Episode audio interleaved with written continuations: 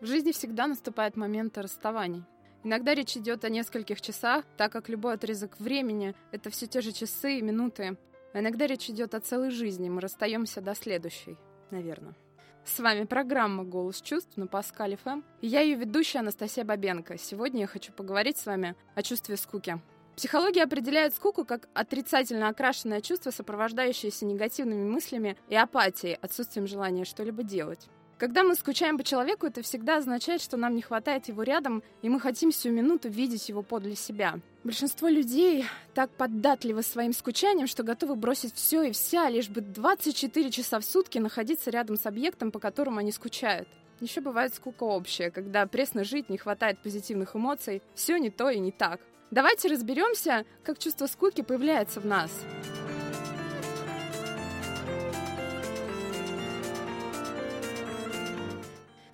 Ну вот, уехал любимый в командировку, допустим. И сидит девица-красавица у окна, пьет какао с зефирками и скучает. «Ах, мой милый», — думает она, — «как мне тебя не хватает рядом». А дел-то в доме по горло. Белье не стирано, пол не вымыт, а девонька сама давным-давно не занималась йогой. Но время поскучать нашла. Вот и выходит, что скучание – это чувство-паразит, как и все эмоции, сопутствующие эмоциональной зависимости. Внутренняя сила в нас – это всегда свобода от условий. Независимо от того, как в данный момент складываются обстоятельства, человек все равно спокоен и доволен жизнью. И женщина, которая не пускает в свою душу эмоцию паразита, умеет наслаждаться одиночеством. Сама себя всячески развивает и развлекает. Конечно, она тоже ждет своего мужа, но ей чувство ожидания не мешает жить, не деморализует, не перерастает в скуку. Оно просто как фоновая музыка, которая перестает играть, когда любимый человек возвращается домой. Скука не по людям, а просто так, это, в общем-то, барская болезнь от ничего не делания. Или делания того, что самого человека не устраивает. То есть чтобы походить на Обломова, вовсе не нужно лежать на диване целыми днями и спать. Можно сидеть и играть в бесполезные игры, смотреть забавные сериалы сезонами и не чувствовать от этого удовлетворения. К слову, человек, страдающий Обломовщиной, на самом деле в глубокой депрессии.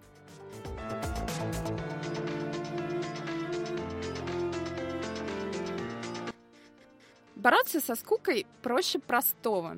Первым делом нужно отключить себе опцию «мне плохо, потому что чего-то или кого-то нет» и учиться принимать каждый день с радостью и позитивным настроем. Подумайте сами, эмоция паразит может развиваться только внутри того человека, который создает ей все условия для этого. А если заниматься творчеством, спортом, общаться с интересными людьми, работать там, где действительно нравится, скука не сможет до вас добраться. Но самое главное — учиться думать так, чтобы слово «скучно» даже не звучало в мыслях, потому что на подсознании откладывается все, что мы думаем. И мысль «мне скучно» воспринимается как команда к соответствующему состоянию. Это как страдать под грустную музыку. Вы не замечали, что если плохо и еще в довесок включить депрессивную песенку, станет совсем худо? А если включить веселую и потанцевать, настроение заметно улучшится.